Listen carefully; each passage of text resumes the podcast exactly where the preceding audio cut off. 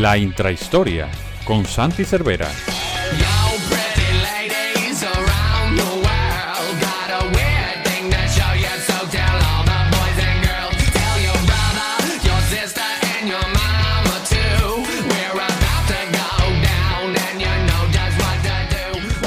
Bienvenidos una semana más a la intrahistoria del Capologist. Una intrahistoria que esta semana se ha retrasado un pelín más de lo habitual. Nos hemos ido hasta el domingo, pero por una buena razón. Y es que estamos en tiempos de playoff y hemos publicado hasta seis batallas de playoff durante la semana. Y por ello hemos decidido retrasar un pelín la publicación de, la intrahistoria. Eh, una intrahistoria en la que esta semana nos vamos a centrar más en profundidad en un tema que quizá ha quedado un pelín lejos del foco porque la NFL se lo ha tragado y es la final colegial, la final de la NCAA que enfrentó a Alabama y a Georgia y que supuso el primer título de Georgia desde el año 1980. Los Bulldogs que se impusieron a Alabama en ese eh, partido final por el título. Así que vamos a comentar todo lo que pasó en ese encuentro y también qué es lo que viene después. ¿Qué pasa a partir de ahora en la eh, NCAA y también en el college football? ¿Qué es lo próximo a lo que tenemos que estar pendientes? Porque el draft eh, está a la vuelta de la esquina y hay muchos procesos que vamos a vivir en las próximas eh, semanas. Para hacerlo, como siempre, Santi Cervera, arroba Santi Cervera 5 en Twitter. ¿Qué tal? Muy bien, Paco. Em, otro podcast más esta semana, pero bien, para comentar esta final, que, bueno, que al final, mira, eh, varios decíamos ¿no? que Alabama podía tener un puntito por encima y, y Georgia ganó y, ganó bien y con una historia muy chula que luego contaremos. Santi, te noto la voz un poquito cogida, ¿todo bien, todo correcto? Sí, sí, sí, sí, sí, claro, viendo playoffs, viendo tal, al final eh, falta alguna hora de sueño, yo creo. Bueno, eh, la recuperarás cuando acaben los playoffs. Nacho Cervera, arroba Nacho Cervera 6 en Twitter, ¿qué tal? Bien, eh, semana complicada, pero bueno, eh, disfrutando ayer de los primeros partidos de playoff y bueno, lo bueno es que con la paliza que hubo, pues se ha podido dormir una hora y media más, más o menos. Así que bueno, aquí estamos ya para la intrahistoria. Quiero, quiero en este podcast de la intrahistoria, eh, Nacho, sacarte un compromiso. Eh, ¿Has terminado ya con el TFG y podremos contar contigo para las batallas de la próxima semana? Sí, o sea, me quedan temas de formato y referencias y esto, pero sí, sí, ayer a las 5 minutos antes de que empezase el partido de los Bengals envié el mail, así que perfecto. Maravilloso. Piensa que bajamos de 6 a 4, Nacho. Sí. Sí, sí, o sea, la, semana dura eh, ya se ha borrado, Nacho Cervera. Sí, sí, yo me he borrado y lo ha complicado. a ver, a, partir de ahora. Eh, pero bueno, eso será la, semana que viene. Lo que nos ocupa en esta es lo que hemos dicho. Ese partido que se jugó la semana pasada entre. Eh, bueno, se jugó el lunes. Entre Alabama y Georgia. Y que no sé si os sorprendió, Santi, la victoria de, de Georgia. Como decías, arrancaba Alabama un pelín por delante, un putito por delante pero eh, habíamos hablado de que eh, Georgia era un auténtico equipazo. Sí, sí, sí, no, es que no sé, no sé para quién, porque recuerdo, que dijimos que las apuestas Georgia sí que era un pelín favorito, pero claro, a lo mejor todos teníamos en mente el, partido anterior, ¿no? Que Alabama había superado a, los Bulldogs, entonces, pues a lo mejor por eso podíamos pensar, ¿no? Que Alabama partía un poquito por, encima, pero, pero luego Georgia demostró que no. Yo creo que también las bajas las traen un poco a Alabama, ¿no? Mechi, luego durante el partido se lesiona Jameson Williams también y al final creo que Bryce Young se ve un poco solo. Y, luego hay que comentar lo que, lo que comentábamos ayer con Nacho viendo los playoffs, ¿no? Que la defensa, la línea defensiva de Georgia, un gran, gran partido. Eh, Nacho, eh, lo que decíamos, parecía que Alabama partía como favorita, pero al final se vio superada incluso, no sé si decir con claridad, pero sí, por Georgia. En el marcador sí, pero en el partido no. O sea, realmente eh, la primera parte, el gran pero de Alabama es que no consigue rematar los drives. Eh, se va con field goals en vez de touchdowns y, y ahí Georgia aguanta muy bien. Pero bueno, al final, un poco lo dijimos la semana pasada, la, temporada de Georgia eh, ha sido bastante mejor que la de Alabama. Obviamente está el punto de aquel partido de la final de la SEC que, gana, que consigue ganar Alabama y bien. Pero eso, Georgia es que había ganado todos los partidos de la temporada por más de, de 15 puntos y aquí, aquí lo vuelve a demostrar. Eh, bueno, partido, un partido en el que Bennett eh, bueno, pues demuestra que, muchas veces hacen juicios muy putos eh, sobre los jugadores, que jugadores jóvenes de 21 o 22 años pues están en un proceso de formación todavía y que el contexto importa mucho, porque el año pasado Bennett fue un quarterback malísimo y este año ha parecido un quarterback bastante, bastante competente. Y bueno, Alabama pues tendrá el año que viene la oportunidad porque al final eh, la realidad de Alabama es que en los dos últimos años ha perdido una cantidad de talento increíble al draft, que este año eh, pues seguramente sea eso, el peor equipo de Alabama en los últimos 3-4 años, pero el año que viene la mayoría vuelven y, son buenísimos todos, así que yo creo que el año que viene Alabama es el gran favorito para, para ganar el título. Eh, estamos ya mirando al año que viene, pero primero, eh, bueno, ya hemos visto incluso algún top eh, del año que viene, que como decimos, Alabama es número uno, pero vamos a repasar ese, ese partido que se disputó el pasado lunes día 10 en el Lucas Oil Stadium de Indianápolis y que acabó con un resultado favorable a Georgia, que se me acaba de ir, así que ahora os lo digo, pero... 33-18, Paco. Eso es, 33-18. como decimos, sobre todo, eh, llama la atención eh, la actuación de, de Young, porque incluso él mismo, eh, después del partido, se echó la culpa. su entrenador vino a decir que no, que no había sido culpa suya, pero bueno, tiró un par de intercepciones. quizá fue la clave, ¿no, Santi? Sí, sí, sí, sí, sí. Yo creo que eso que hemos comentado un poco antes, ¿no? Con, Nacho también, que al no rematar los, drives en la primera parte, luego en las lesiones de sus dos wide receivers, em, al final se tira casi 60 pases, o sea, hace 35 de 57 y, bueno, en un contexto donde tienes que lanzar tanto no es, posible ¿no? que se den esas intercepciones. Em, lo malo no es el, la intercepción ¿no? que llega en el momento, la última ya llega en el momento decisivo. Tenían poco tiempo, pero, pero igualmente si, si anotaban la Bama y, convertía dos puntos, eh, empataba el partido. Entonces, em, bueno, yo creo que no, no es todo culpa de Bryce Young, ¿no? No, yo creo que no. Al final, eh, obviamente, pues la, última intercepción es la, que retornan para atrás y deja el marcador como lo deja, pero, pero bueno, al final eh, es verdad que Alabama el juego de carrera este año contra Cincinnati sí que le funciona muy bien, pero no ha sido el nivel real de todo el año. O sea, Brian Robinson hace apenas tres yardas por carrera esta semana, eh, el resto de running back no, no hacen nada. O sea, Sanders hace dos, dos intentos para cinco yardas, pero pero bueno, no, es eso, no ha sido el ataque de Alabama otros años. Eh, también a O'Brien como coordinador le ha, acabado, le ha costado ajustar a lo largo de los partidos y, se ha notado. Eh, y luego es que la defensa de Georgia es que tiene unas, tiene unas bestias ahí y, unos, y unos físicos increíbles. Es que veías a, los cuatro de la línea constantemente encima de, de Young, eh, a los linebackers, la secundaria, y la verdad es que eh, en ese sentido, la, defensa yo ya ha vuelto a demostrar eso, que la mejor, es la mejor del año y una de las mejores de, los últimos tiempos. Entonces, y, eh, a mí me parece lógico. Teníamos muchas dudas, Nacho, con, la, con el ataque de, Georgia y al final eh, Bennett hizo un partido, bueno, decente, 17 de 26, 224 yardas, dos, dos touchdowns. Bueno, decente en el sentido de que no lanzó muchísimo, pero que bueno. al final rindió bien el ataque. Sí, bueno, al final, eh, Bennett en esto, eh, bueno, se le complica el partido en el, en el fumble aquel que tiene, que retorna la, eh, recupera la Bama de, una forma increíble, que no se lo cree ni el Branch, que, la acaba cogiendo por cogerla y al final está dentro del campo. Y a partir de ahí, que parecía, eso es increíble. O sea, el tío va a coger la pelota por dársela al árbitro y de repente, pues es fumble y la recupera. Pero, sí, sí. Pero bueno, a partir de ahí, un poco lo que siempre, las dudas que siempre ha dicho Juan de Bennett del momento en el que tenga que ganar el partido, los dos drives finales que hace Bennett son increíbles. Y, la verdad es que la, historia de Bennett ahora la comentaremos, pero, pero es increíble. El primer volcón que llega a una final y obviamente el primer volcón que la gana como, como va titular. Y, y, eso, la, bueno, la historia de Bennett. Eh, él llega a Georgia el, año, el mismo año que llega Jake Fromm. Cae de quarterback 3 detrás de, de Fromm y Eason. El año siguiente llega Fields también. Y bueno, decide irse porque pasa el cuarto quarterback sin beca, pues mejor me voy a otro lado. Y eso, se va Yuko. Eh, al año siguiente, como se van Eason y Fields, eh, le dice Georgia de volver con beca. Y bueno, desde entonces, pues quarterback 2 detrás de From. El año pasado, quarterback 2 detrás de otro quarterback y acaba, acaba teniendo que entrar por lo, mal que juega el otro quarterback. Y este año, pues empezó de segundo quarterback detrás de Daniels y con las lesiones de Daniels le acabó cogiendo el puesto, pero y ya... haciendo una grandísima temporada. Y es, eh, entiendo que ya era senior este año, ¿no? Sí, sí, sí, es, es senior. Eh, claro, eh, cuatro años en college más uno en Yuko. Así que sí, se va, bueno, se irá al draft. Y a ver, a ver ¿Saldrá en el draft o no? ¿Mm? ¿Saldrá en el draft o no? Yo creo que sí. O sea, yo creo que es un tío que, merece salir en el draft. Obviamente, tercer, tercer día profundo.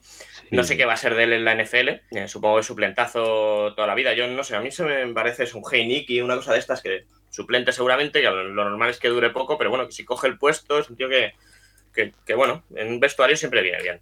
Sí, yo creo que a lo mejor hasta de, menos perfil, ¿no? Ha demostrado en, college que, tiene que estar bien rodeado, muy bien rodeado. y, limitarse. Yo creo que el otro día se limitó a, darle un poquito lo que. Bueno, a seguir ese playbook y a, coger lo que la defensa le daba, ¿no? Tiene em, el pase en el touchdown, ese toque, ¿no? Que ve el uno contra uno y lo pone ahí. Em, en, el último cuarto y luego en el drive, en el otro drive también eh, que anota un touchdown, ese después el fumble y en otro drive que anota un touchdown también tiene ese pase que al final es pass interference clarísimo, ¿no? Pero, pero bueno, aprovechando lo que, lo que la defensa le dio, eh, bien protegido por la línea ofensiva de Georgia y, y bueno, demostrando que, que, sobre todo tiene bastante inteligencia, ¿no? Conoce bien el juego, Bennett. Em, en este partido, como decimos, Georgia gana por primera vez desde el año 1980 un título. Eh, Nacho, no sé qué más historias trae con sí este partido, que nos dejó mucho, ¿no? Pero en cuanto a, historias, a anécdotas como esta de, de Bennett, por ejemplo, ¿qué más nos trae? Bueno, Kirby pues, Smart, ¿no, Nacho? Oh, sí. Podemos comentar. Que podemos comentar Kirby Smart, ¿no? Ganando a. Sí, Kirby Smart, que había sido coordinador de Seiban y como todos los coreanos de Seiban, pues nunca le ganan a, Seiban. Así que este año le ha, ganado, dos. Le ganó Texas A&M con Jimbo Fisher y ahora le ha ganado eh, Kirby Smart por primera vez. Y un mate increíble. Eh, ya perdieron aquella final, la que entra tú en la segunda parte. Bennett estaba de suplente justamente en aquel partido de From, tercer, bueno, el tercer cuarto, ¿va? Pero, pero bueno, eh, mucho mérito y eso, 40 años sin ganar. Y es increíble. Y luego, por otra parte, eh, las audiencias del partido son alucinantes. ¿eh? 22,6 eh, millones de espectadores viendo el partido. Es el, evento deportivo no NFL más visto en los últimos dos años en Estados Unidos. Y, eso, eh, yo miraba ayer para el, bueno, el, viernes para el programa Onda Cero, el partido más visto en la historia de la NBA es el, sexto partido, aquel de las finales del sexto anillo de Michael Jordan, que son 22,3 millones de espectadores. Y este, este partido tuvo más. Increíble. O sea que tú. No, es, increíble que tenga más. Eh, el fútbol americano es una cosa absurda. O sea, lo que salía esta semana del. que los 100 programas más vistos del año 91 son de NFL. Y bueno, pues eh, ya había alguno de coles por ahí en medio. O sea, es que. Bueno, es una cosa. Una cosa absurda lo que hace, lo que hace el fútbol americano ahí en Estados Unidos. Santi, que por ahí tenías también alguna historia pendiente de contar. No, no, no, no. Eh, sobre todo era eso, ¿no? La de, la de Kirby Smart. Eh, como ha comentado Nacho, ¿no? Eh, era casi, Alabama ejercía casi de némesis, ¿no? De Georgia y, y, los había superado siempre, ¿no? En los momentos decisivos, ya, ya ha comentado Nacho, en la, en la el partido con Tua y en el partido durante la temporada también y, y al final, bueno, mira, Kirby Smart se rehizo y, y, fue casi el primer coordinador que le gana a Seiban, ¿no? El primer ex coordinador. Entonces, bueno, esa es una bonita historia y, y la verdad es que bueno, el trabajo que ha hecho yo creo que Iris con Georgia ha sido, increíble. Eh, hablando de banquillos, yo creo que merece la pena destacar ese gesto que yo ya he comentado, eh, pero que se ha hecho bastante viral, de la rueda posterior de, prensa con Nick Saban, eh, hablando o parando a sus dos jugadores que se iban ya, uno era Bryce Young, el otro no recuerdo quién era. Anderson, el Anderson, y, y, diciéndole, valorando su esfuerzo también. Es decir, en un mundo en el que y sobre todo el college football, que se convierte en algo casi, eh, bueno, enfermizo, eh, buscando la victoria, que Nick Saban, un entrenador tan ganador, se pare a decir, oye, que han hecho todo lo que han podido y no, no tiene que echarse la culpa de lo que ha pasado, eh, también hay que valorarlo, ¿no, Nacho? No sé cómo, cómo lo viste tú eso. Sí, bueno, también en, eh, obviamente está ese componente, también está el componente de, cara, a, de cara a futuros reclutas ver, esa situación. Eh, Seiban se preocupa por los jugadores que tiene. Eh, además, eh, bueno, ya lo vimos también cuando el caso de los Neil, que él, salía mucho a hablar del tema de, que ir a Alabama ya te daba, ya te daba la, capacidad para ello. O sea, Seiban obviamente sí que es un grandísimo entrenador y en esto también cuida bastante de jugadores. También hay un tema ahí de, cara, de cara al público, pero pero bueno, siempre ha sido así, se iban. Al final, eh, es que Alabama los últimos ocho años, desde que se inauguró el playoff, es la octava vez, han llegado a seis finales, han ganado tres, y realmente es que las únicas veces que han perdido ha sido eso contra, contra Clemson, eh, cuando estaba Deshaun Watson, cuando estaba Lawrence, y esta vez contra una defensa increíble. Si no, es que Alabama no lo para nadie. Y, y, las otras dos veces que no llegan a la final son el primer año unos playoffs increíbles de, de Siki Elliott que acaba ganando High State con Urban Meyer, y el otro año es el de la lesión de Tua, el año de, el año de Burro, que no, no llegan a entrar en el playoff directamente. Pero, eh, pero bueno, es increíble. Y otra de las imágenes, Paco, de la celebración también es Stetson Bennett con el, con el puro, ¿no? Que yo creo que ya es una tradición, ¿no? En que los años. Burro y luego Mac Jones, ahora Stetson Bennett, todos ahí con el puro de, celebración.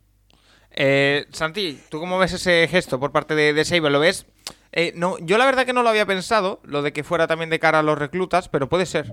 Sí, sí, a ver, es que, bueno, como, como entrenador, eh, yo, lo, yo lo veo muy, muy, muy bonito, ¿no? Y muy, muy sincero además, porque al final. Cuenta, cuenta tú la, el, acto en sí. O sea, los jugadores terminan de hablar y tenía que hablar el entrenador y ellos se levantan porque en teoría se queda solo el entrenador, ¿verdad? Exacto, exacto. Y entonces él, em, bueno, o sea, en vez de, que se levanten y se vayan, ¿no? Lo siento otra vez y, sobre todo les digo una palabra agradeciéndoles, ¿no? Por la temporada y por y, el esfuerzo, ¿no?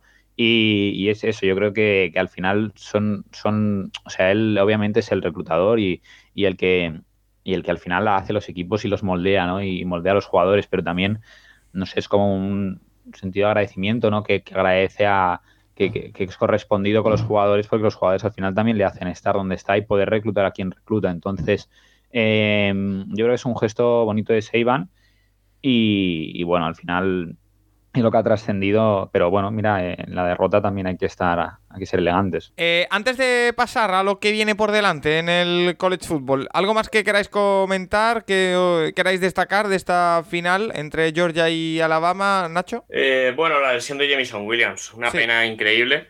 Eh, estaba haciendo un partidazo, es que en un, cuarto hace cuatro recepciones para 65 yardas y, y bueno, ha dicho que se presenta al draft, tiene, tiene ligamentos rotos y a ver, a ver cómo se recupera. Yo creo que tiene, no le va a acercar mucho. yo creo va a ser primera ronda igualmente seguro. Pero, pero bueno, una pena que eso, Alabama en los dos partidos contra Georgia pierda a, los dos receptores buenos que tenía este año, de verdad. Hay otros que tendrán que dar pasos adelante el próximo año, pero que este año no estaban para, para ser eh, diferenciales. Y, y Mech y, Williams, sí, claro. A partir de ahí el partido se les complica mucho y bueno, vamos a ver, un proceso de draft que no va a poder hacer nada más allá de las entrevistas y, y a ver, yo no, ojalá no caiga del 20, del 25, que es donde como mucho debería salir Williams. Y, se esperaba, se espera que llegue para, para los eh, training camps, ¿no? ¿He leído? Bueno, se lesionado en enero, sí, más o menos, ¿no? Ahí en, yo creo que sí, a, lo mejor no juega, a lo mejor no lo vemos prácticamente nada en pretemporada, pero yo creo que para septiembre debería estar. Eh, Santi, eh, sin duda es el punto negativo de la final.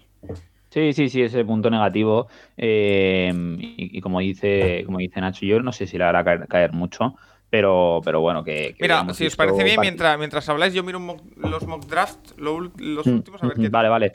Lo que sí que hubiéramos visto un partido, partido muy, muy, yo creo que un poco más igualado y que al final, esto, tú eres el coreback, ves que tu receptor principal se cae y a, veces, ¿sabes? ¿no? Te mira un poquito la, moral, ¿no? Y luego también decir que, que aparecieron los, los jugadores importantes en, en Georgia, ¿no? Bowers con, con, ese touchdown al final hace un partido muy, muy, muy con números de un gran partido, pero, pero con ese touchdown al final no eh, eh, rubrica ¿no? La, la, participación de Georgia y luego los, los running backs que Nacho comentó en la previa, me acuerdo, de tanto Cook como White.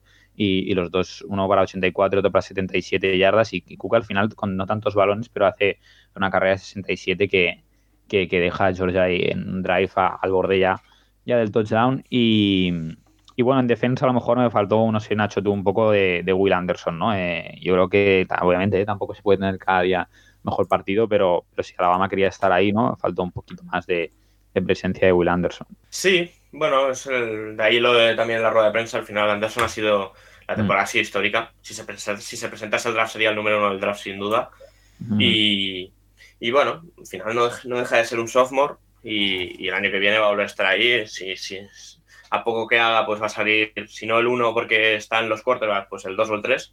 Y, va a ser un tío que la NFL va a ser súper diferencial, es que lo, tiene todo directamente para, para ser un, un, tío increíble en la NFL. Y bueno, sí que a lo mejor no es el, partido el partido en el que más le puede sacar. Ya vimos en, ya vimos en la semifinal que también a, a Hutchinson y a Oyabo los consiguieron desactivar bastante bien Georgia y en este partido a Anderson también. Sí, sí. Eh, Estoy viendo por aquí mock draft, eh, que a mí me apetece siempre mucho y es ahora época de ello, de empezar a, centrarse en ello. Eh, Jameson Williams eh, cae, no sé cómo estaba antes, Nacho, pero aquí lo estoy viendo mucho en el número 16 de Filadelfia y en el 18 de los Saints. más o menos por ahí se mueve. Bueno, no, lógico, bastante lógico. Por ahí estaba antes también. sí, más o menos. A ver, es la clase de receivers hay, hay mucho talento otra vez. Otro año así como hemos dicho que otras posiciones ofensivas hay más dudas, en la de receptor, ¿no? Este año vuelve a ser un draft increíble de receptores y va a haber dudas con quién es el uno. Si, Wilson, si, si Jameson Williams, que eran compañeros el año pasado en Ohio State, si, si Borgs, el de Kansas, pero bueno, va, a haber, va, a haber, va a haber debate y bueno, ahora veremos supongo que se presentarán la mayoría de ellos, pero, pero bueno, esta semana se, acaba de decidir eso. Yo eh, también he alucinado eh, porque estoy viendo en un eh, mock draft de la CBS el número 20 Desmond Reader Cincinnati por Pittsburgh. oye, bueno. ni tan mal. Em, Juan no opina lo mismo, pero vale. Lo dicho, a partir de ahora, Nacho, ¿en qué nos tenemos que centrar? ¿Qué es lo que se nos viene por delante en ese maravilloso proceso pre-draft que nos llevará hasta ese momento que ya veremos cómo abordamos en el Capologist, probablemente con otro directo de tres días en Twitch, pero tendremos que desarrollarlo. Eh, Ánimo con el tercero, ¿eh? no, este año te vienes al tercero, ¿eh, Santi? Sí. No, hombre, no. Que yo sufrí bastante el año pasado, pero eh, Nacho, ¿cómo, qué, nos tenemos que esperar a partir de ahora? Pues mira, eh, mañana es el, último día que tienen los, los, underclassmen para, decidir si se presentan o no al draft. Eh, mañana el día el lunes 17. Y a partir de ahí, pues lo más próximo es la, Senior Bowl. La Senior Bowl y la, y la Shine Bowl, que se hace en Las Vegas a la vez. Eh, que van, bueno, Montor y compañía, los de Root Running van a, van a ir a, la a Mobile, a la Alabama, a la Senior Bowl, y en el que, bueno, están, eh, como ya comentamos, van, van, a estar la mayoría de, de, seniors más importantes de cara al draft, eh, van los staff, prácticamente todos los staff NFL, un equipo lo llevan este año los Lions y el otro los Jets, así que, bueno, va a ser interesante ver ahí un poco las entrevistas, por ejemplo, no sé, yo, yo por experiencia de Seattle el primer pick de Seattle prácticamente siempre sale de la Senior Bowl, por ejemplo. Un reach increíble, pero bueno, ahí un tío de, cogiendo un tío de 23 años todos los años. Y, a partir de ahí, pues eh, ya eh, la primera semana de marzo es la, la, la Combine en, en, Indianapolis, que espero que este año no haya problemas para hacerla, que el año pasado no se hizo. Y luego ya, pues, eh, periodo de entrevistas, periodo de workouts con, con los equipos hasta el draft. Realmente, de cara a los jugadores al draft no tienen mucho más a partir de la, de la, de la Combine hasta eso, a finales de abril. Eh, hasta abril, eh, Santi, ya hemos visto cuál es el camino lógico.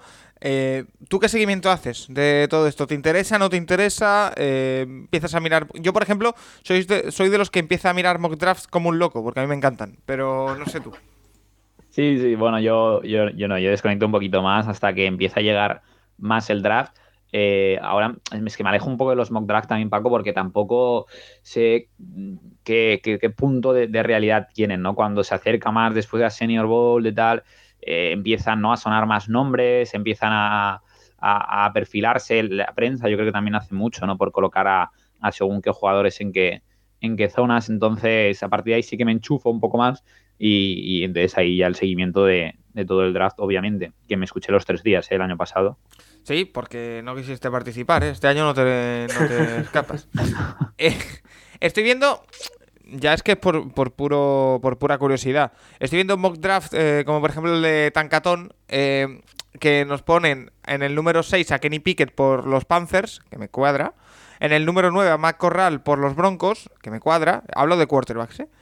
Pero en el número 27, un pick que tienen los Detroit Lions por el traspaso de Jared Goff, sale Malik Willis, el quarterback de Liberty. Eh, ¿Esto puede pasar, Nacho? Sí, yo sí. Yo eh, Detroit no, no, haría bien cogiendo un quarterback en el 2, pero planteárselo en el, a finales de primera ronda o en el 34, sí. Yo creo que sí que es una opción de que salgan ahí con, el, con un quarterback. Y, según, y según, según, Tancatón, en la segunda eh, ronda habría una hemorragia de quarterbacks, porque habría Sam Howell en el 42 por Washington Football Team, eh, sale Desmond Reader en el 49 por los Saints. Sale Carson Strong en el 52 por eh, Pittsburgh Steelers, que sería titular, porque, bueno, o, aspirante a titular.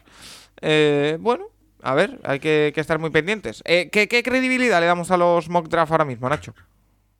No, a ver, está, es, un, es un juego divertido. Yo del Seattle ya he hecho alguno de las siete rondas, pero. ¿De las siete? Bueno, sí, vas pillando por perfiles que te. O sea, yo no he visto muchísimo jugador, pero sí vas pillando. Vas mirando más por perfil que necesitas y posiciones, pero claro, hasta que pase la agencia libre. Pues claro, ahora hablamos mucho de. Seguramente los seis necesitan un receptor. Si la agencia libre fichan algo, a lo mejor ya no necesitan un receptor. Entonces, eh, realmente todos los, los mock drafts que se hagan hasta, hasta pasada agencia libre y esto son más por conocer jugadores y por un poco de esto que más que por, más que, más que valor que tengan. O sea, acertar algo es prácticamente imposible, pero bueno, para ir conociendo gente y más o menos dónde pueden acabar saliendo sí que es interesante. Y obviamente eh, a, la que, a la que se metan los scouts profesionales a, valorar a los jugadores, pues sí que hay modificaciones. Son jugadores que, que ahora mismo estarán proyectados para salir a finales de segunda o tercera que acaban en primera. Bueno, todos los años pasa y, y bueno, y al revés también. Eh, jugadores que por temas médicos o por temas extradeportivos ahora sean primera ronda que acaben cayendo un poco, pero bueno. ¿Lo colgarás, Nacho, el full mock draft? Eh, creo que colgué uno ya, pero, pero sí, bueno, ya, ya, iré, colgando. Eh, no sé, yo en el primer pico cogí a Sanders, el parraser de, de Cincinnati, que bueno, va a salir eso en segunda ronda seguramente, que va a la Senior Bowl, así que ahí estará Pete Carroll para verlo. Y, y bueno, a ver, eh, es muy largo el proceso pre-draft. Así como en la NBA se acaba la temporada, dan el anillo y a los cuatro días tienes ahí el draft. Y el draft en la NBA es, está muy claro siempre. O sea, si haces un si haces un top 10 de quién va a salir del 1 al 10, pues fallarás el 5 porque sale el 6 y al revés. En la NFL no. En la NFL ya vimos, no sé, el típico que hacemos dos días antes del draft, pues acertamos cuatro tíos de, los 32. Y es lo divertido también, porque son muchas más posiciones y hay muchas más posibilidades y muchas más rondas. Eh, vale, eh, no sé si os queda algo más que decir, algo más que comentar, alguna conclusión en cuanto al college. Eh, siempre decimos lo mismo. nosotros bueno, hablo por vosotros, sabéis mucho de esto, pero que si la gente quiere más información sobre college, eh, por ejemplo, los amigos de Root Running, con los que siempre hacemos muchas cosas, eh, siguen trabajando todo el año con esto y ahora es su momento, con su guía, con su seguimiento de la Senior Bowl, que van a estar allí en Mobile Alabama siguiéndolo, o sea que os recomendamos también que le echéis un ojo si os interesa y que seguiremos haciendo más cositas sobre college. Nacho, no sé si te queda alguna conclusión, algo que te, haya quedado por decir de la final, algo que te quede del proceso pre-draft o algo que te apetezca decir, aunque no tenga nada que ver con esto. No, bueno, que ha sido una buena final y que yo se le acaba llevando el mejor equipo del año y esto está, está bien. Obviamente, Alabama es Alabama, pero bueno, yo ya este año ha sido mejor y está bien que, tengamos un equipo, un equipo nuevo con el título. Eh, Santi, algo que te haya quedado por decir, aunque no tenga nada que ver con college, ¿eh? yo aquí abro, abro ya el foro de debate sobre lo que, lo que quieras. No, no, que sí, sí que voy, sí que voy a hablar de college que, tiene mucho mérito Georgia, ¿no? Lo, que ha dicho Nacho, ¿no? Que ha estado todo el año ahí. Em, y, que, felicito a, tanto a Stetson Bennett por, por, el título, por pues también por la historia que tiene, como a, como a Kirby Smart, ¿no? que también eh, creo que tiene mucho mérito y son, los dos grandes nombres, pero a todo el equipo de Georgia. Y bueno, y a ver ahora atentos a los playoffs de la NFL y luego ya iremos con el draft. Así que mucha atención a los playoffs y a las batallas, Paco. Y, y, para todo aquel que lo quiera saber, que a mí me interesa bastante y no te pregunte en persona, Santi, eh, ¿la Copa la sigues jugando con tu equipo? ¿Qué tal fue? Ah, sí, sí. Bueno, tenemos la, Copa Cataluña, ¿no? Que, enfrenta a todos los equipos de fútbol sala de Cataluña que se quieran apuntar. Y, ¿Seguís vivos o no? Sí, sí, ganamos, ganamos 8-1 a un equipo de.